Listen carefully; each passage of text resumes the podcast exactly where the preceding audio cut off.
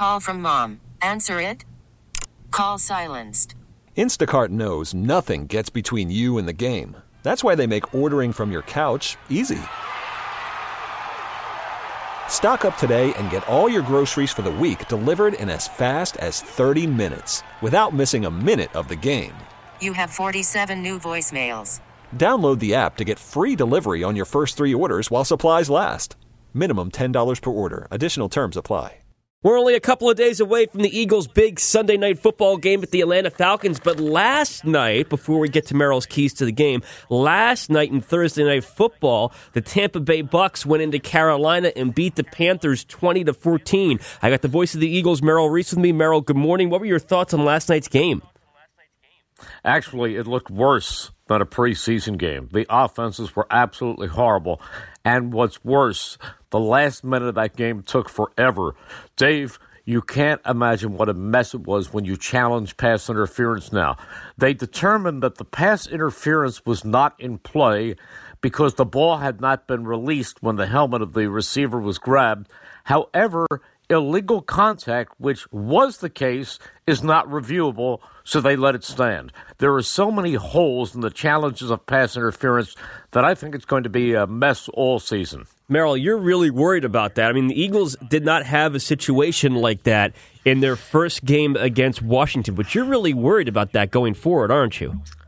Just watch. Just watch. There are going to be so many inconsistencies.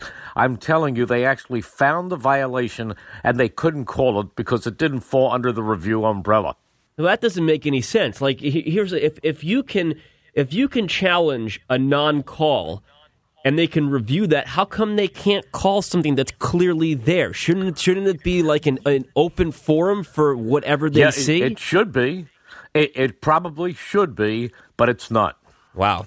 Uh, that that that could be a big problem going forward. You know, big problem. and I'm sure Just, I'm sure you and Mike will let your frustrations out in the air as as as you go, guys always do a great job of doing that. But you know, hope, well, hope hopefully it won't involve the Eagles, but it's more than likely that at some point it will. Right. No, I, I, hear you, and you know, hopefully it doesn't happen this Sunday night against the Falcons. Uh, what are your keys to an Eagles victory? All right, number one, get the running game going. Minnesota gashed the Falcons for 172 yards last week, pound away with them, and then strike through the air. Number two, keep elite receiver Julio Jones out of the end zone. He's going to get his receptions, but don't allow him to fly by the secondary. The Eagles have done an excellent job of this in the past. In 2016 and again last year, he never hit pay dirt. And number three, win the turnover battle. Last week, there were no turnovers against the Redskins, while Atlanta's Matt Ryan was picked off twice, and the Falcons also lost a fumble. That is always a significant factor. So overall, Merrill, why did the, the Falcons do so poorly against the Vikings? You know, from a lot of people, I've heard, you know, they're not as bad as they were. They got their home opener. They're talented on offense. They have a good defense. Why, why did they just do so poorly against Minnesota? Because they could not stop the run. So they were having problems with their defensive front, and because they turned the ball over. Gotcha. Well, you know what? Then, then the Eagles, with their running back committee, should have no problem doing that. And you know what? One of the one of the issues with the Eagles last season, Merrill, I felt was that they didn't force enough turnovers, especially when they were struggling. So that might be a good thing, as you said, to get going early on against Atlanta.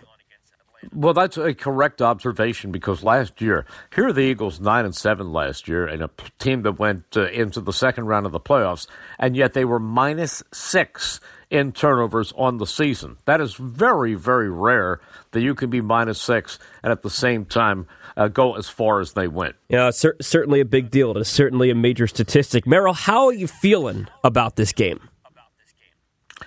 I think it's a it's a tough game. It's a tough game because the Falcons are already in a in a must win situation, or as close as you can be at this stage of the season to a must win situation. It's like Carolina. Carolina lost the division game last night, and they are now zero and two, so they're already in deep trouble. Falcons could be in deep trouble if they lose this game. And the Falcons are home, and they're a very good home team. Have always been a very good home team. So it's it's a tough game for the Eagles uh, on, on the other hand, the Eagles had such a good second half when they picked things up last week that you have to feel good about this team. They lost one key player in Malik Jackson, Right. but other than that, I think they're in pretty good shape. Yeah, the the start, the slow starts. That seems to be a puzzling thing for this team. That that that really, you know, struck them pretty hard last season. What do they need to do to avoid that slow start Sunday night? Well, see, I'm not prepared to say last week they started slowly and it was the same as last year. I think last year they didn't have the talent that they have this year in different areas. I think last week was more a product of not having the regulars play during the preseason. There was just rust that had to be uh, scraped off. So we'll see this week. Certainly, if it continues for this week and next week, for example, then you're going to say they have a problem at beginning games that they have to address. But I'm not ready to attribute last week to last year. And I got one more thing for you, Merrill. Despite the fact that these aren't division opponents, the conference opponents, there still is a lot of recent history between these two teams, whether it be the opener last year, the playoff game a couple years ago, Carson in his rookie season beat the Falcons, and you know Matt Ryan has the local ties. What do you think that Atlanta will have an extra, I guess, for lack of better words, chip on their shoulder because of the way recent history has gone in this matchup? No, I don't. Uh, I think you can only have so many chips on your shoulder. I think you you're, when you're in a desperation situation like Atlanta, who performed as poorly as they did against the Vikings last week, uh, and, and you're in danger of being 0 2 at the start of the season. I think that's all the motivation you need. All right, Merrill, I'm looking very much to your call Sunday night with you, Mike Quick, and Howard Eskin. Uh, thanks for the time. We'll recap Monday morning. This episode is brought to you by Progressive Insurance. Whether you love true crime or comedy, celebrity interviews or news, you call the shots on what's in your podcast queue. And guess what? Now you can call them on your auto insurance too with the Name Your Price tool from Progressive. It works just the way it sounds. You tell Progressive how much you want to pay for car insurance, and they'll show you coverage options that fit your budget. Get your quote today at progressive.com to join the over 28 million drivers who trust Progressive. Progressive Casualty Insurance Company and Affiliates. Price and coverage match limited by state law.